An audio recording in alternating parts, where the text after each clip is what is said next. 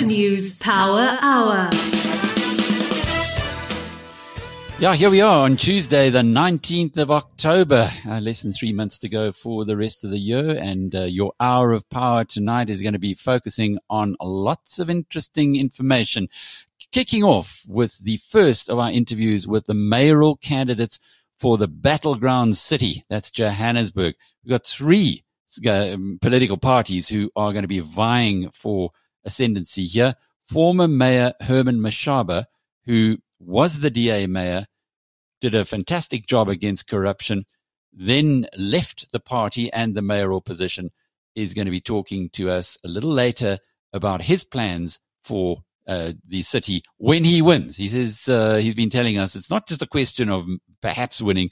He says the polls are showing him in front, and we will be kicking off with him. My colleague uh, Tim Modise will be interviewing the other two mayors in the next couple of days. So you'll be getting a very good insight if you live in Johannesburg on who you should be voting for. If you live elsewhere in the country on uh, what's actually going down in the city of gold.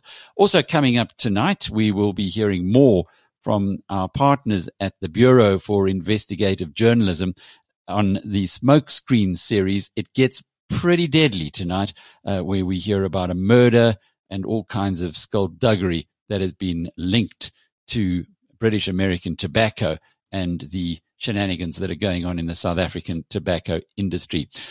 Our partners in London at the Financial Times uh, will be sharing something even more shocking the Chinese hypersonic glide vehicles, which have caught the Americans completely by surprise and have the ability to transform warfare into the future.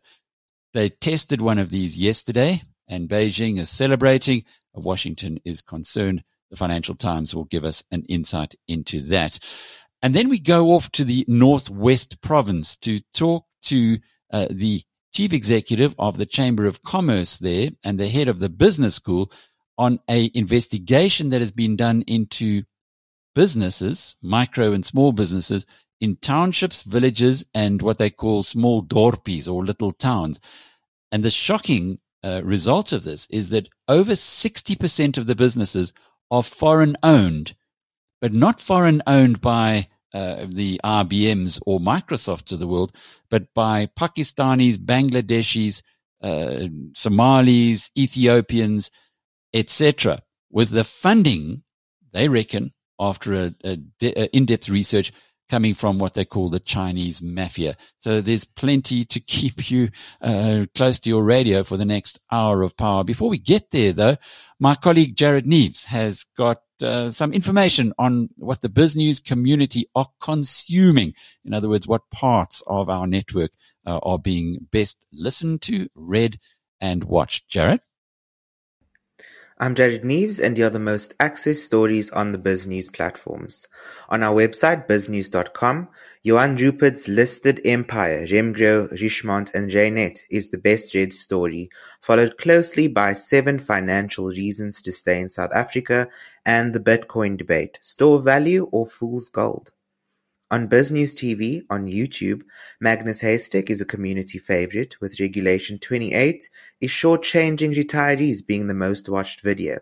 Yesterday's flash briefing and COFISA chairman rings alarm bells on an Africa Spring were also popular with viewers. And finally, on BizNews Radio on Spotify, our most popular podcasts include No More Load Shedding for Cape Town. DA mayoral candidate Geordin Hill Lewis explains how. People Are Simply Retiring with Not Enough Money by Magnus Heystek and Kokkie Kooyman ranks SA banks, and two stocks are standouts for value investors. Brilliant. Thanks, Jared. And that certainly does give you a taste of what you can pick up on the Biz News network right now and what, uh, well, the major part of our community are reading. This daily market report is made just for you by BrightRock, the first ever needs matched life insurance that changes as your life changes. In a watershed moment for crypto, the first ever Bitcoin-linked ETF will start trading on the New York Stock Exchange today. The exchange-traded fund, launched by ProShares, will trade under the ticker symbol BITO and will invest primarily in Bitcoin futures contracts, rather than Bitcoin itself. ProShares CEO Michael Sapir said investors have been eagerly awaiting the launch of a Bitcoin-linked ETF after years of efforts to launch one.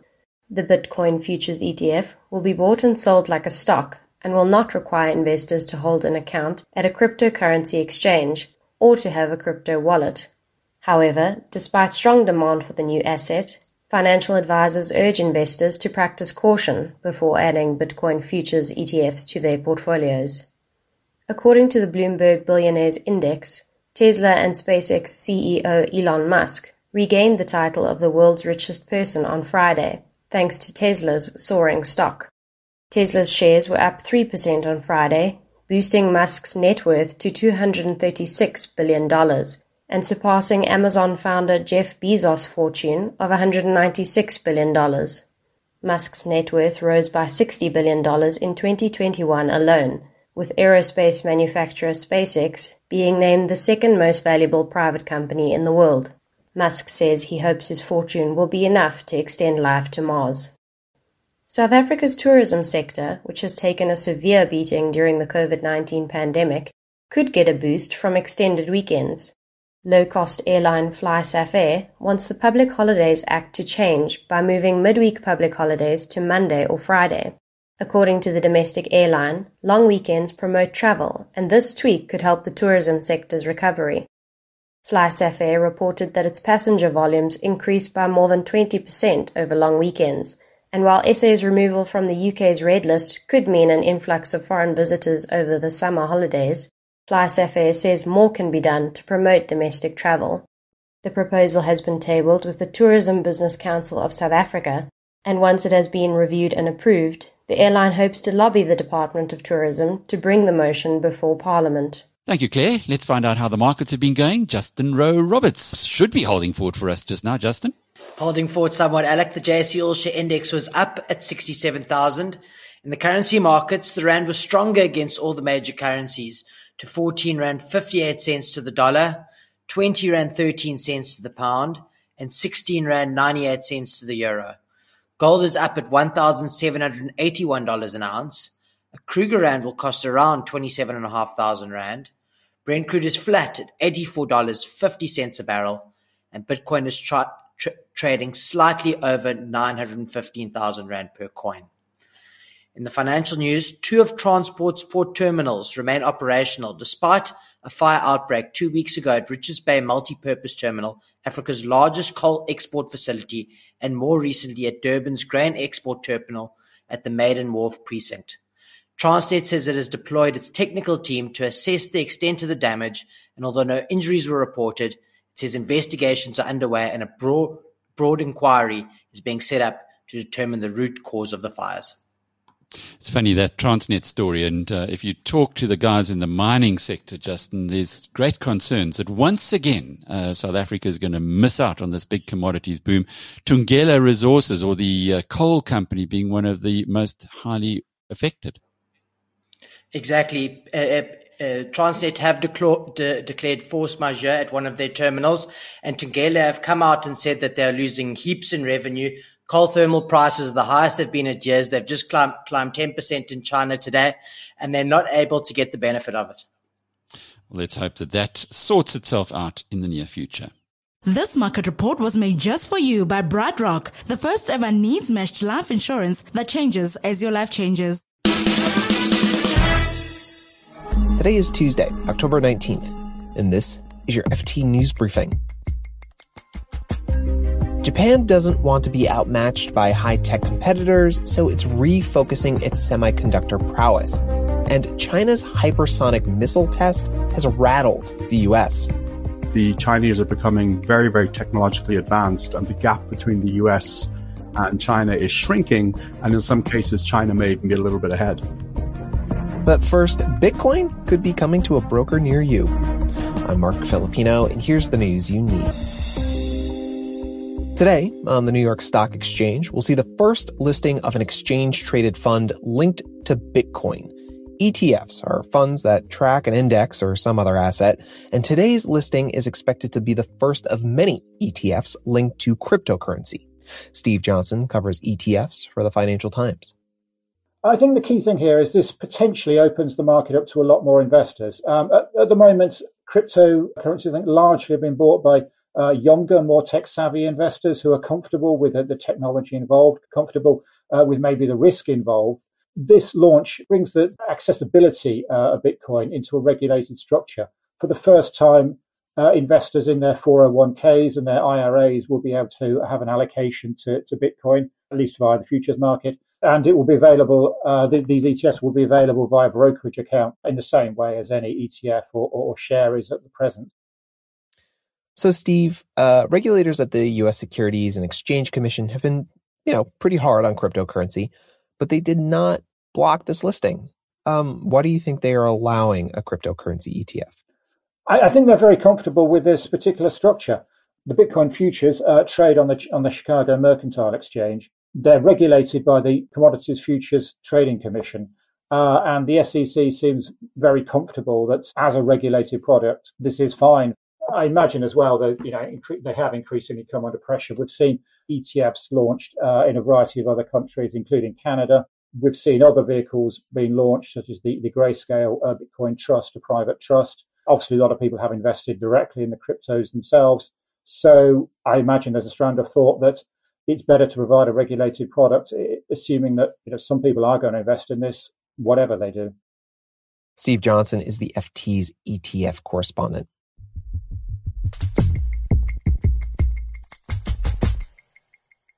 The U.S. intelligence and military community was stunned to learn about a recent military test by China. This past August, Beijing tested a nuclear capable hypersonic missile that circled the globe before landing a couple of dozen miles from its target. Demetri Sevastopulo is the FT's U.S. China correspondent based in Washington. He broke this story and he joins me now. Hey, Demetri. Hi, Marc. So, Demetri, the way I explained it just now, is that more or less what happened, or is there more to it? There's a little bit more. So basically, they secretly launched a rocket called the Long March, which is the rocket they use for all their space program stuff. But it carried something called a hypersonic glide vehicle into space lower orbit. It went round the Earth, it came down on its target, and as you said, it missed. But what's really interesting is that they seem to have tested two new capabilities. One is called fractional orbital bombardment system, which is very scary. But in a nutshell, what it means is you can send missiles over the South Pole, which is important because most US missile defenses are geared towards missiles that come over the North Pole. And then the, the hypersonic glide vehicle, and a way to think about that is almost, it, it kind of flies like a space shuttle and that you can maneuver it and fly it and steer around things. That then comes down into the Earth's atmosphere and approaches its target. So this hypersonic glide vehicle you're talking about, is it a game changer? Well, it's not a game changer in the sense that it has pros and cons, but it does two things. First of all, it shows that the Chinese are making faster advancements in hypersonic weapons than the Americans assumed. But you know, the Americans are also testing and developing hypersonic weapons, as are the Russians and even the uh, the North Koreans.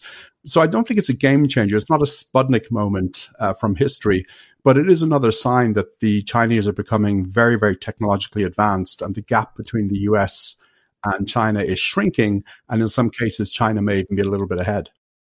Demetri, what impact could this have on U.S. policy towards China? Well, I think first of all, it's going to strengthen concerns among those in Washington who think that the US needs to do more to make sure that it stays ahead of China. But in a kind of a more broader significance, this technology or capability that they've tested means that essentially they can deliver a nuclear capable missile to anywhere in the world, which means that more of the US is potentially vulnerable to a Chinese attack. Now, that's going to play into a debate that's happening in Washington at the moment. The Biden administration is conducting what's called a nuclear posture review, which is something that Congress mandates that all administrations do to work out what its nuclear policy should be, how many nuclear weapons it should have and, and deploy.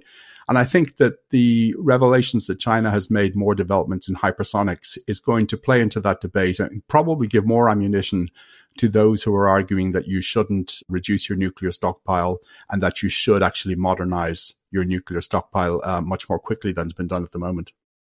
Demetri Sevastopulo is the FT's US China correspondent. Thanks, Demetri. Thank you, Marc.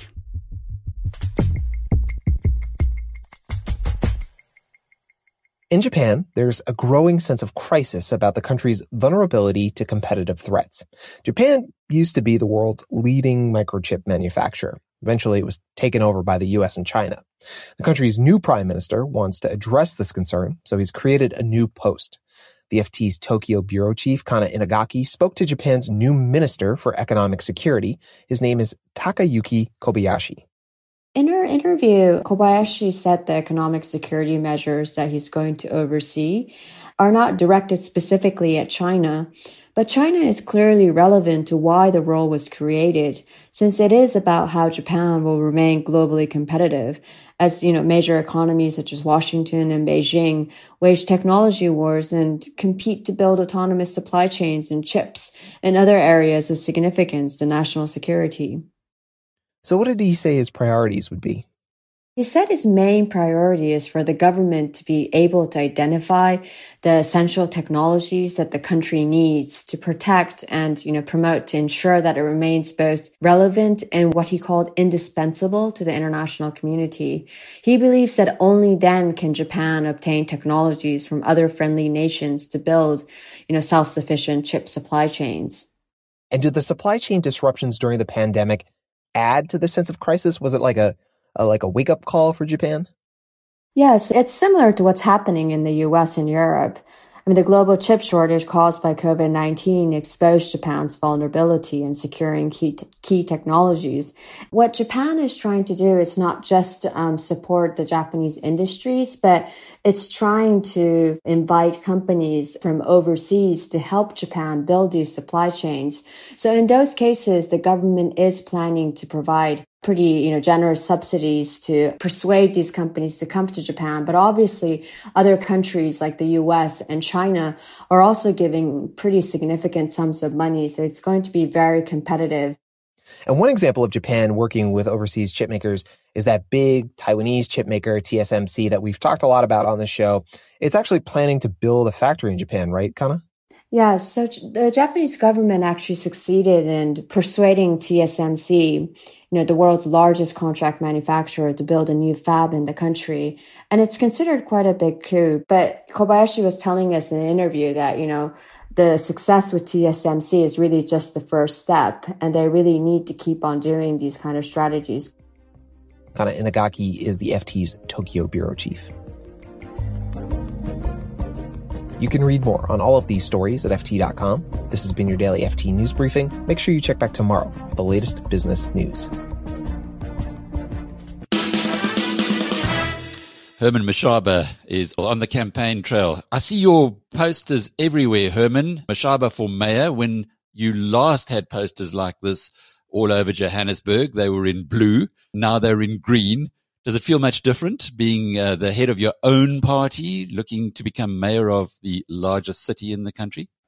Much, much uh, better. Uh, obviously, uh, I mean, at the time in 2016, I didn't know what I was getting myself into. I thought um, I wanted to unseat the ANC and save this country and uh, and uh, create a non-racial South Africa that the ANC has divided us and continued looting. Unfortunately, three years into my mayoralty, discovered that there are certain elements within the DA who are on the far right of the Freedom Front Plus. And uh, that's really something disappointing for me. Quite sad, but I've learned, um, and uh, that's what my grandfather taught me uh, to, growing up, uh, to always listen to people, give them a chance, but believe what people do than what they say. And um, unfortunately, it's actually quite sad. Uh, the, the DA matter, it's, it's, actually it's one of those sad things in, in my life, and it'll be written many times in, in, in history about when people can really be so disingenuous and be so be to be open liars and uh, and not uh, be prepared uh, to fix this broken country of ours. How are you, as mayor, going to transform this city of ours, which has such great potential, but has really been lagging badly in recent times due to, well, you don't have to tell us about the corruption because you uncovered a lot of it when you were mayor there. Well, I think, uh, uh, uh, Alec, I really want the people of Johannesburg uh, to bear with me because uh, this time around, and fortunate enough, the polls are coming out quite clear that uh, we are going to be the government in, in Johannesburg. Um, and I'm working hard uh, to ensure that we can govern on our own or with other smaller parties. But one thing for sure is that uh, we are going to be part of the government of the city of Johannesburg and we are going to be the bigger party. The first thing I'm going to do, Alec, and I want people of Johannesburg to know, I've got to immediately uh, get rid of uh, this ANC cadres who are running the administration. They sabotaged me the first time around uh, because I did not really understand uh, the terrain. This time, Alec, I've got three years experience as the as executive mayor. I'm not going there blind. Um, I can tell you this: uh, what I call snakes. Uh, I want people to really know that I am decisively and legally going to flush them out of the system and allow South Africans, uh, white, black, male, female, who are prepared to work for, for government to really be given the opportunity to serve our country. That's going to be the first business, um, order of business because uh, if you don't create a, a, a, um, uh, the professional public service, you are not going to serve with pride. You are not going to allow a situation where people are in jobs because of what uh, what they know. People must be in the jobs because of the skills that they bring to the party. Because when you do that, who's the beneficiary? Are the poor black people, as I've indicated to you, people of Mabopane used to walk uh, to the factory. Look at uh, what's happening today in that area. You have up to 70, 80% unemployment when factories like uh, mine should have been uh, 10 times bigger. Ga-Rankuwa, Babelegi industrial areas, ANC and COSATU close them down one after the other. So we need to really create a, a culture and an environment where the private sector can flourish. We need to take back those buildings from this uh, uh, international syndicates working with the ANC. I'm going to uh, actually, I can tell you, I'm going to be leading this raids myself um, to make sure that I can inspire our policemen and women. We'll work with JMPD, we'll work with SAPS, and we'll work with the court to ensure that we take back those buildings that are hijacked, some of them by criminal syndicates working with the senior ANC people. We've got to take them back, give them to the private sector for nothing, so that I can give them incentives to invest in our cities, rebuild accommodation for our people, uh, small business hubs, so that the city of Johannesburg uh, can can be the, the, place we can one day actually call home. Unlike how the ANC has turned it into in, into a slum. Yes, obviously we, you have to fight corruption at all cost. That is not negotiable. In the city of Johannesburg, you have. Um, this uh, city-owned entities like City Power, Joburg Water. You know, one thing I discovered that uh, when I was the mayor, that uh, these uh, entities are just a liability to uh, to the ratepayers because, uh, firstly, they cost in in board fees. 30, 30 million rands in board directors fees because ANC created this for the cadres to create firstly jobs for cadres, secondly for the cadres to go and cor- create corruption. I want to collapse this as a matter of agency. I tried to do it the last time, and the snakes uh, uh, sabotaged that, that, process of the institutional review. The sooner I can uh, collapse uh, these entities so that I can take away this layer of unnecessary bureaucracy. I want you, Alec, when you call uh, the city having a problem with your electricity, you don't have to go through, you call the mayor, the mayor must call the city manager, the city manager must call the chairman of, of City Power, the chairman of City Power must call the MD of City Power before the job can be resolved. I want you, when you call the city, there must be the, the city manager straight to um, executive director of electricity utilities, water, uh, someone who's an engineer with the team. But I don't need a board. Why do we need a board for? With uh, uh, for so we, we need to collapse uh, these entities as a matter of agency. When we spoke uh, some months ago, when Action SA was first started, you said it's going to take a long time to fix what the ANC has destroyed in South Africa. And you warned us. You said, even if you took over today as the president of the country, this is a long road. Is Johannesburg a little easier perhaps to fix than the country as a whole. And, and I'm just trying to get your idea of, as the head of a, a party, a political party, which is national, which is now fighting around the country, why it is that you personally have decided that you want to go into the mayor's office in Johannesburg. I think, uh, first of all, Alec, there's just no way that you can fix Johannesburg in five or 10 years. Uh, Johannesburg, uh, remember when I took over, the first thing, one of the first things I did was to do the study of the infrastructure backlog. At the time, 170 billion rands worth of infrastructure backlog.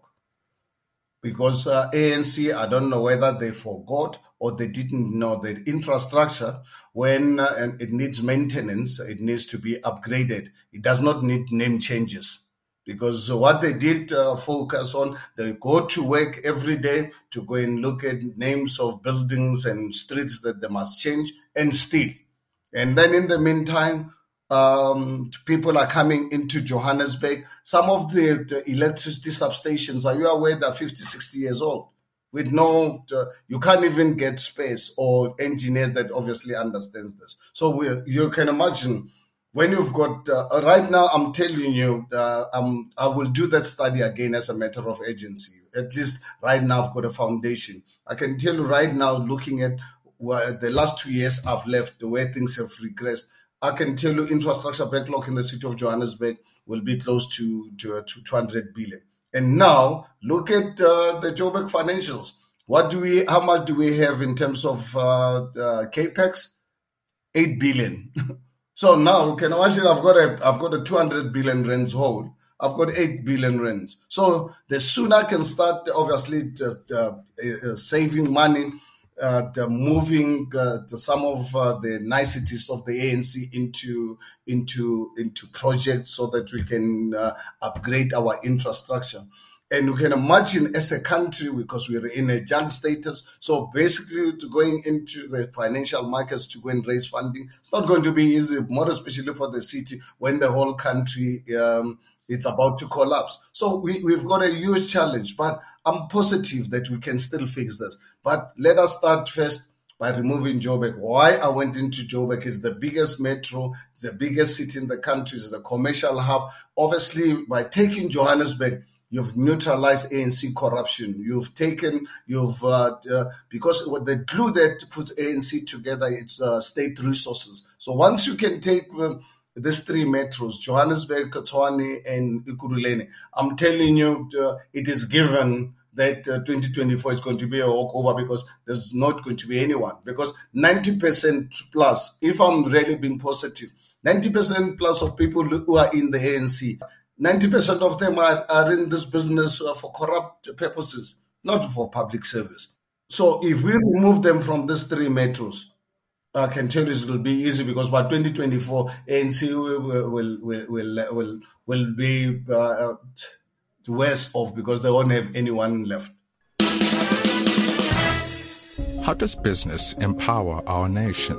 By bringing produce to our tables, giving us technology that connects us, hospitals that care for us, and the tools that shape our cities. And by backing the next generation of business owners that's why South Africa banks on business. Business banks on us. Standard Bank. It can be. Standard Bank is an authorized financial services and registered credit provider. T's and C's apply. Well, one of the forgotten parts of South Africa is what is happening outside of the major cities. Last week, uh, the former head of the Institute for Race Relations, Frans Cronje, did a trip around KwaZulu Natal, and we're going to be hearing more about uh, some of the chaotic circumstances that has happened with the small towns in KZN after the rioting in July. But the Northwest province didn't have riots, and yet there's similar problems that are being found in Klein Dorpies, uh, the small towns, in the townships and in villages. And André Coertzen, who's the chief executive of the Northwest Chamber of Commerce and Industry, uh, joins us now, along with Professor Ronnie Lotriet from the Northwest University, who's the author of a 46 page report that was commissioned by the Department of Economic Development. I suppose the good thing about this, Andre, is that the Department of Economic Development is actually commissioned a report in the first place to try and find out what the heck is going on. Yeah, uh, what happened, Alex, is that I said to one of, I think it was Minister Patel or somebody, that they want to regulate the the informal settlement, but they have they don't know what's going on on the ground. And I said that research must be done, and that is why they asked us if we can do it. And then we said, yes, okay, we'll do it. And uh, yeah, that's the report I sent to you, but it, it, it doesn't make for good reading. It certainly doesn't. Ronnie, do you have any idea that things were that bad within the Dorpies and, and the townships and villages in the Northwest Province? First of and foremost, uh, you know, I'm always saying if you don't know how sick the patient is, what type of re- uh, remedy do you give it to it? And, and another thing was, um, you know, it's still a, a apartheid of some sort because uh, almost none of these township businesses are uh, are integrated in any way through through the mainstream economy. I was also taken aback by that, in the, in, in, and that is that the township economy, and remember this was only a pilot. We we we, we had about 120 interviews. I think 102 of them were actually valid. It's in the hands of foreigners. That that was quite astonishing, and by by a big margin. I think something like 61% is foreign owned. What's even more uh, of, a, of a challenge for the relevant authorities is to to take acknowledgement of the fact that these foreign-owned township businesses, there's no transfer of skills. Look, I'm always happy to say that uh, uh, it's not anti anti-foreigners. I'm always happy to say these guys come, they bring some skills, but but the problem is, is Alec, no transfer of skill happens. They employ their own families. What was also very interesting is that the local cuisine, I think it's logical. We we supply the vetkoek um, and the products is so unbeneficiated that we are into personal services, services, South Africans now, uh, grooming of hair, doing hair, personal care, those things, but no value added happening in the process. It's so interesting to read that. And when you talk about foreigners, I didn't see Chinese names there, and we'll get back to that in a moment. But just to go through the list, Ethiopians and Somalis own the spaza shops. Zimbabweans and Mozambicans dominate trucking. Basutus do the building and tailoring. Nigerians, the saloons and shebeens. These are people who've come from other countries who, who don't necessarily even speak uh, the, the local languages. Andre, uh, again, from your perspective, isn't there something that the Chamber of Commerce can be doing with the local South Africans to enter these markets, or are they just so tied up that there isn't a way in. What what I'm trying to do is is in conjunction with the Northwest University Business School and our president. We had a meeting with him a week ago. On Friday, he was here and he met with with the Northwest Chamber of Commerce. I'm going to go back to him and ask him for money uh, to train our unemployed youth that's got grade 12 at this stage to train them how to start their own little businesses the the biggest problem here, Alec, is that my question is very simple. How does this a guy from Bangladesh that doesn't have a job? He's, he sits there because the answers why did you come to South Africa? And they clearly said the job opportunities. Now they we know, me and you know, there is no such thing. Where does he get ten thousand rands for a plane ticket to come to South Africa? That's my first question. My second question is and I asked that to the DG of uh, Home Affairs. Sir, how many Pakistanis are in South Africa? He said he doesn't know. And he's a very nice guy. And I said, How many is left after their holiday visa? He said he doesn't know.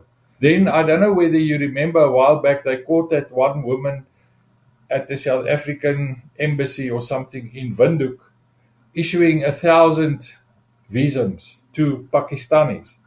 Now, you, you say Chinese the whole industry is run by the Chinese mafia. That's what I call them now. Because they bring these people in, these people work for them. He has to stay in that little spaza shop and the money gets taken. He gets, say, 500 rands to live off, and the rest presumably are sent to his family. That's what they say. But behind all this is the Chinese mafia. Uh, unfortunately, that's the truth. I can take you there. You will see Because a lot of these guys, if you if you ask him who owns the shop, he said the boss. Now the boss is that guy from Johannesburg, and uh, their products, as you know, comes from Joburg. It, it is carted in buckies and things. You see them on the road a lot. So unfortunately, these guys are controlled by the Chinese mafia. So, so let's understand that the, the Bangladeshis and Pakistanis, and you may, I didn't mention that, but they're also uh, very much re- mentioned in your report. The Ethiopians, the Zimbabweans, Mozambicans, Somalis, they are working for the Chinese, who are themselves controlling the rural areas in South Africa and presumably quite a big part of the metropolitan areas as well. Professor Lotriet, this is like crazy stuff. You'd have to wonder a, how all of these foreign nationals came into the country, and B, where the capital comes from for the Chinese to have such a huge enterprise that the authorities certainly don't seem to know about.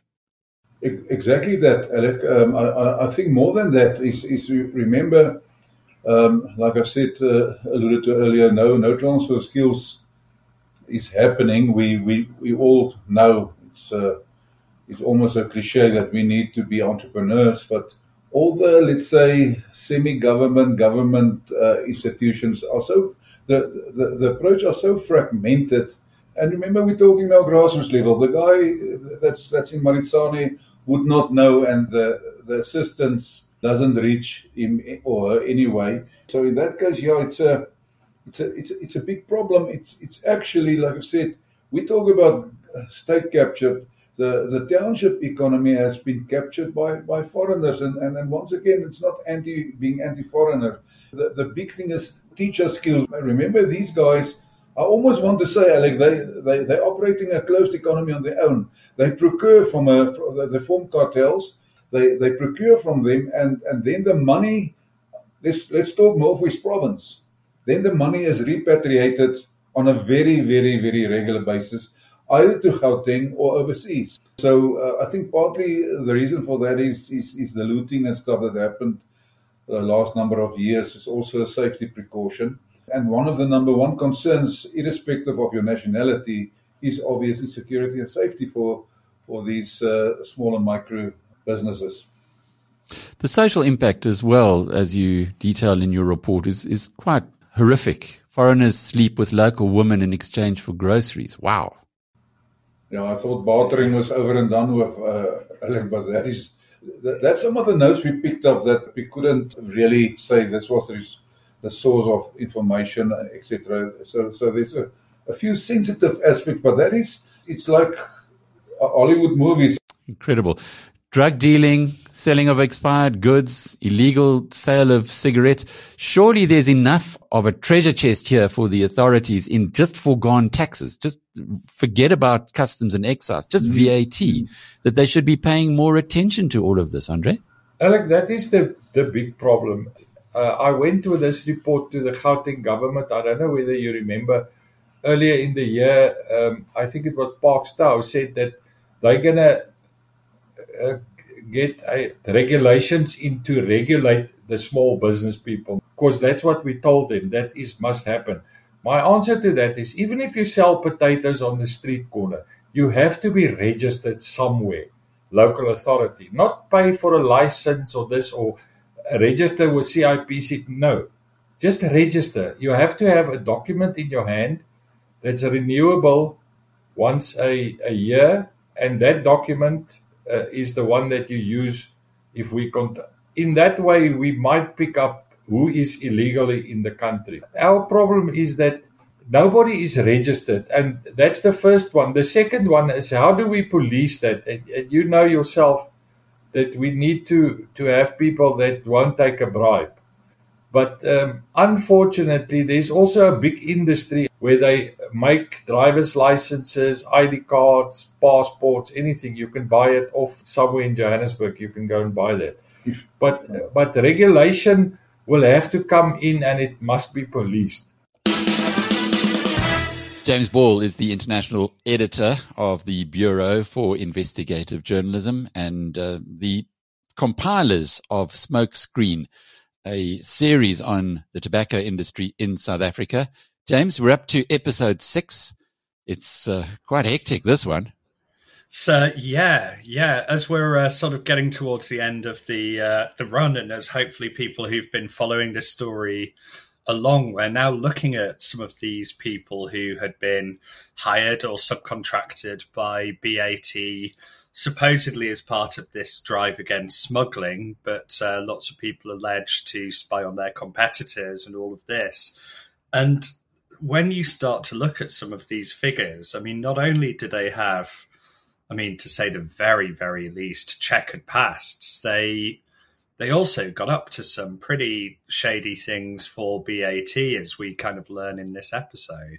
Well, the death or the murder it's not just death; it's a murder of uh, Marius, one of the operatives. You spoke to uh, Victoria, your colleague, uh, spoke to his wife. I, I, thought to begin with, as I was listening to it, that uh, she'd maybe uh, booted him out because it was too dangerous. But she explains in some detail uh, why he's no longer with us. It's it's an extraordinary story, which is now uh, certainly in this way becoming deadly serious.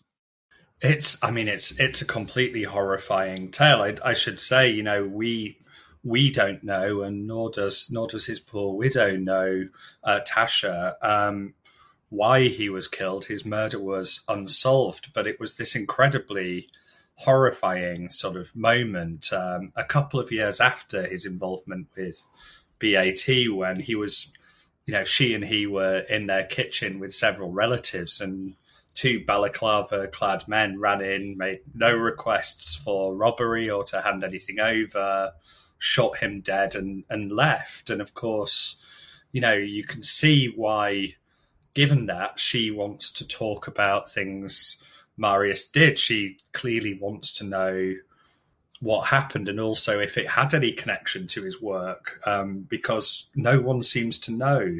And of course, it's as as you will of course know, it's it's not that unusual to have a unsolved murder of this sort in South Africa, but it it did mean, you know, it was very, very hard for Victoria to find people to talk to among Marius's former colleagues. And when you see that backdrop, it's not that hard to understand why.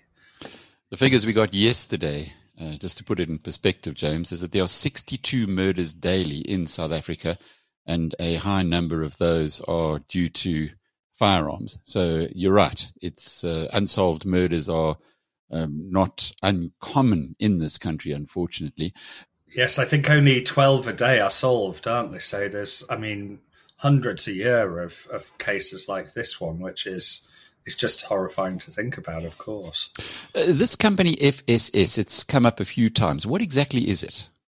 So it's a private intelligence company, and of course, lots of those exist. There's plenty of them over here in the UK as well, and they tend to be staffed by former policemen, and they try and find things out on behalf of companies. That can be as simple as doing due diligence if they're about to hire someone senior or if they're thinking about buying another company, but it can also be things that are a lot more.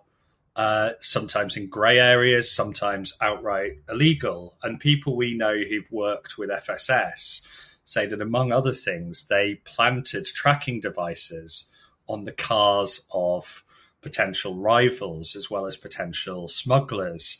Um, they also seem to have, uh, according to a few allegations we've heard, impersonated police officers, uh, sometimes with the help of real police officers, which is again illegal.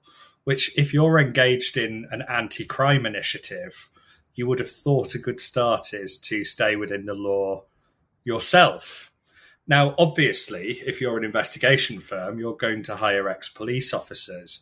But one of the things quite a few people we spoke to, uh, either in the episode or to research the episode, noted that quite a lot of the officers, someone actually said 99% of them in this team, were from Reaction Unit 9, which may be familiar to several of your listeners, but was, of course, quite a notorious um, apartheid era police unit known for very, very violent tactics. And so you sort of end up asking some questions about who British American Tobacco chose to work with and how much it knew about what they were doing. Not just chose to work with, but fated, as this episode uh, explains. It starts off with uh, some beautiful singing of the Welsh uh, at Cardiff Arms Park, but in the crowd are the two Vosloo brothers, who are um, well central characters now in in the story. Yes, and I mean this this sort of incident. Um, we open at um, you know a 2013 huge rugby match in Wales, which was South Africa versus Wales. Um, you know, big big day. Prince William was there. You know, next next monarch of well, next but one monarch of the UK, unless there are any big news developments in the next few hours. You know, there's this wonderful kind of bit of hospitality, and uh, these Vosloo brothers, one of whom used to be the captain of Reaction Unit Nine, uh, are sitting there with senior BAT executives in the intelligence department, and uh, they're on a real sort of, I'd say, wining and dining trip, but it's beers and rugby.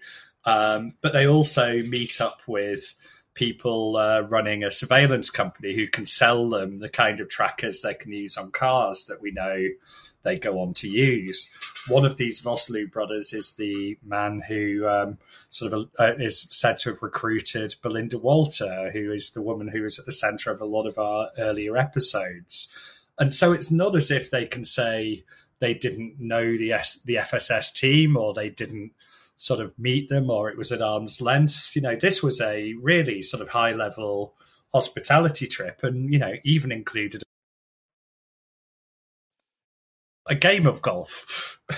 James, have you had any feedback from BAT now that more of the episodes are coming to light, or indeed a company like FSS uh, or the Vosloo brothers? What kind of response, uh, if any, have you had? So, I mean, after a, I should say, a lot of a lot of denials, BAT has consistently denied any wrongdoing. They like to point to a serious fraud office investigation that was dropped against them for lack of enough evidence to to have a good chance of conviction, which they like to say is a sort of total acquittal. Uh, we may have more on that in later episodes.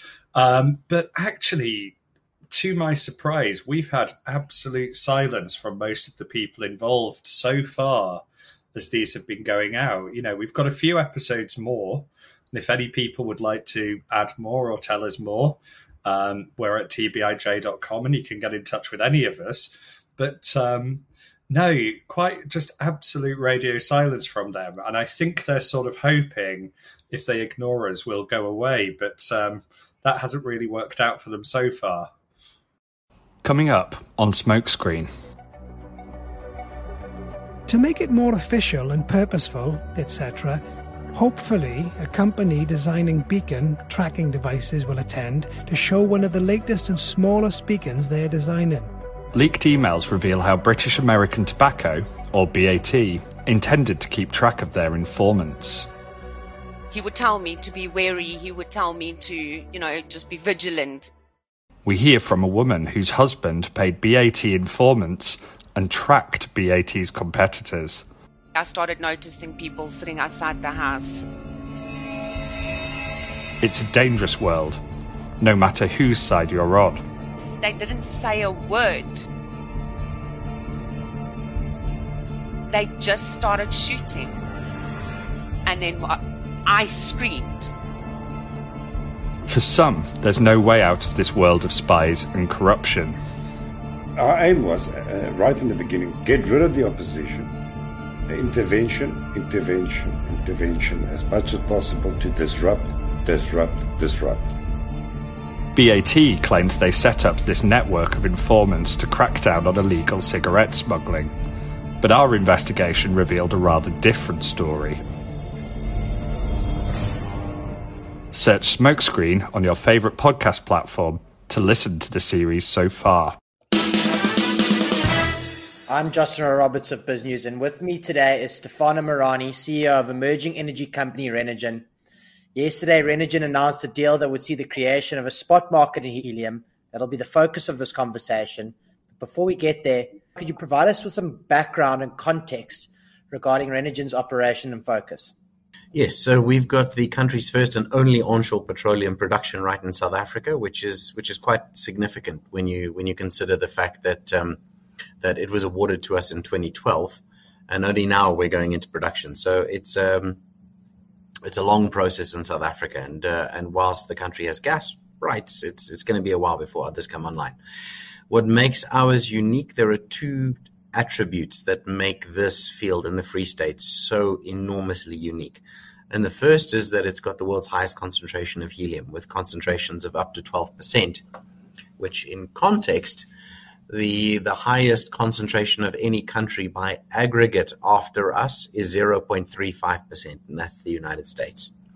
Um, and then it goes all the way down to Qatar at 0.01%. So 12% is a big number. The second thing that makes the, the site so unique is the fact that the methane is produced by bacteria which means that it's, for all intent and purposes, essentially a renewable gas. So even though you're drilling for it methane is considered a fossil fuel, this is actually a renewable resource. And we've got wells that were drilled in 1957, and they blow more gas today than they did in 1957. So it's uh, it's it's quite a special little thing we have in the Free State. Phase one production is expected to start early in 2022. Could you explain the importance of what phase one production entails and what phase two will hold? Phase one is important. It was financed by the United States government through their their equivalent of the IDC, a, a company called the USDFC or Development Finance Corporation, and it was it was financed by them with a you know, with a loan, a twelve year loan of forty million dollars for the purpose of proving the concept that we were capable of extracting the helium and uh, and then exporting the helium. Now that's a project which we started constructing in uh, in late 2019, beginning of 2020, and from December we'll have hot commissioning. So that basically means that in December, gas will be going into the plant. We'll be filling up the tanks in January, and then we'll be commercial around January, February, depending on how the how the hot commissioning goes. Um, but that that sees us go into revenue production with a uh, with a pilot with a pilot scale project. Now it's pilot, but let me put the numbers into context.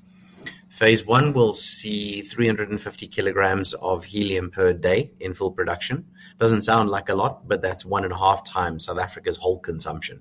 So it's a it's a particularly rare and expensive commodity. The second um, byproduct that'll be produced at the plant is 2,500 gigajoules of LNG per day. So it'll be the first domestically produced LNG and that LNG, in terms of energy, if you had to think of it as a as a quantity of energy, it's about the same amount of energy of about seventy five thousand liters of diesel per day. Then we've got phase two. Phase two, we're aiming to try bring online in 2024, and that will be that will be a big plant. That will be a properly properly big plant. The creation of the spot market in helium. What's the thesis behind that, and what will be the benefits to Renergen and Renergen shareholders?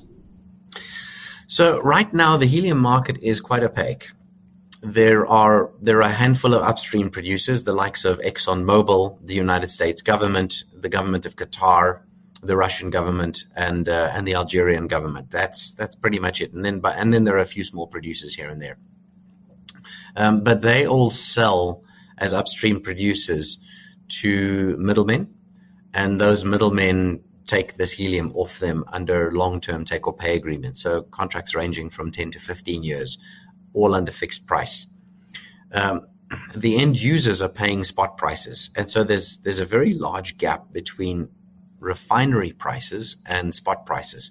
So you'll have scenarios where refiners are selling helium at around call it 230 250 260 dollars US dollars per unit whereas the downstream end users like hospitals for their MRIs are paying anywhere from $1,000 to $1,300 per unit, depending on location, depending on a whole bunch of things. So there's a, there's a very very large gap in between supply between upstream suppliers and the downstream consumers, and the the point of this is really to to coin the phrase from Purple. It's it's the democratization process of helium as a commodity. And the intention over here is that we're going to create some visibility in this market, much the same way that 10, 15 years ago, lithium had no visible price. Now there is a visible price. Helium is one of those commodities that needs to be brought into the market and have some transparency and visibility. And we, we believe that this token, given the tools that we have at our disposal, is by far and away the most efficient way of doing that.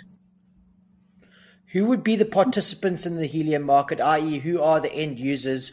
Or put differently, what drives the demand for helium as a commodity? So, pretty much everything that we do nowadays has helium behind it. So, to put this in context, I mean that's quite a bold statement, but yeah, this this conversation would not be taking place without helium because the microchips in the laptops and the and the tablets and the phones and basically all of our digital devices are all manufactured with helium. And without the helium you can't manufacture them. The the signal is going through fiber optic cable. You can't manufacture fiber optic cable without helium. Um, you go to the hospital for an oncology assessment. You can't do that without helium um, and then obviously there's Elon Musk and Jeff Bezos and uh, and now Google and all of these guys going into space. The fact is, is that you can't actually launch a rocket without helium.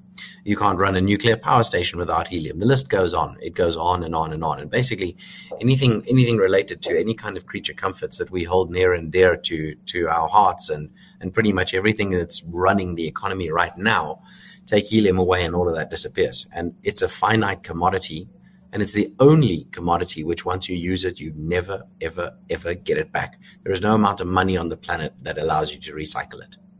Funding for junior miners often takes place through equity issuance, which ultimately dilutes existing shareholders. Will the creation of a helium spot market reduce the need for equity issuance for Renergen?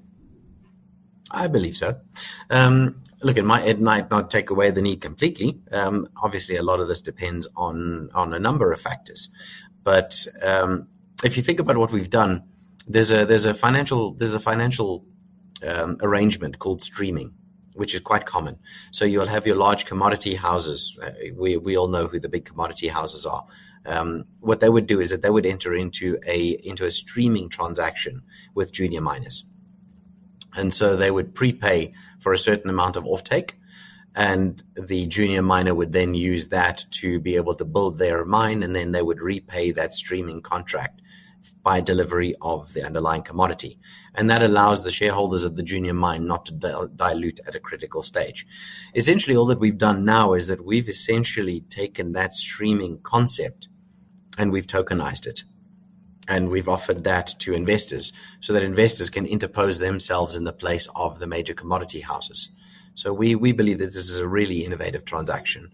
It allows Renergen to raise the capital that it needs reducing or potentially eliminating, not sure yet, but uh, but reducing certainly reducing the amount of capital required to build the thing, and uh, and it does uh, it allows investors that would otherwise never have the capability of of participating in a streaming transaction to be able to use it by virtue of technology that we have today. Lastly, Stefano, there's an energy crisis happening in the world, and you happen to be the man in charge of an energy company. So I'm sure you'll be decently well placed to handle the following questions. What's causing this crisis, and what is the solution? Uh, look, there there are there are a number of factors. There are a number of factors that have led to this. Um, some man-made, some not man-made. It's compounded with winter being around the corner. Um, I think it's it's fair to say, and yeah, I've I've been on a soapbox since about 2017, saying whilst we have to reduce our carbon emissions, we need to we need to be very cognizant as to the fact that when you demobilize an oil rig, that takes about three months. When you remobilize a deep sea drilling rig, it takes about three years to get back into operation. So the rate at which these rigs were being demobilized relative to the amount of time that it's t- going to take to get them back online was inevitably going to lead to an energy crisis. And I'd been saying that for three years. COVID stepped in the way, but I started saying that in 2017, and here we are. The fact is, is that it's going to take a while for these rigs to come back online. It also is not helped by the by the rhetoric that in order to go green, we have to shut down production of fossil fuel. Whilst I absolutely agree that we have to decarbonize and that we have to move to a scenario where we're completely renewable. Shutting down in the short term is not the answer because now the most readily available fuels are a lot dirtier than the other fuels that we were using. So inadvertently, we're creating a lot more pollution than we would have if we'd had a much more gradual and systemic approach towards towards the shutting down. Well, thank you for being with us today, the uh, 19th of October, 2021. We'll be back in your company again tomorrow with more of the news that actually matters. From the Biz News team today of Jared Neves and Justin Robertson, yours truly, Alec Hogg. Cheerio.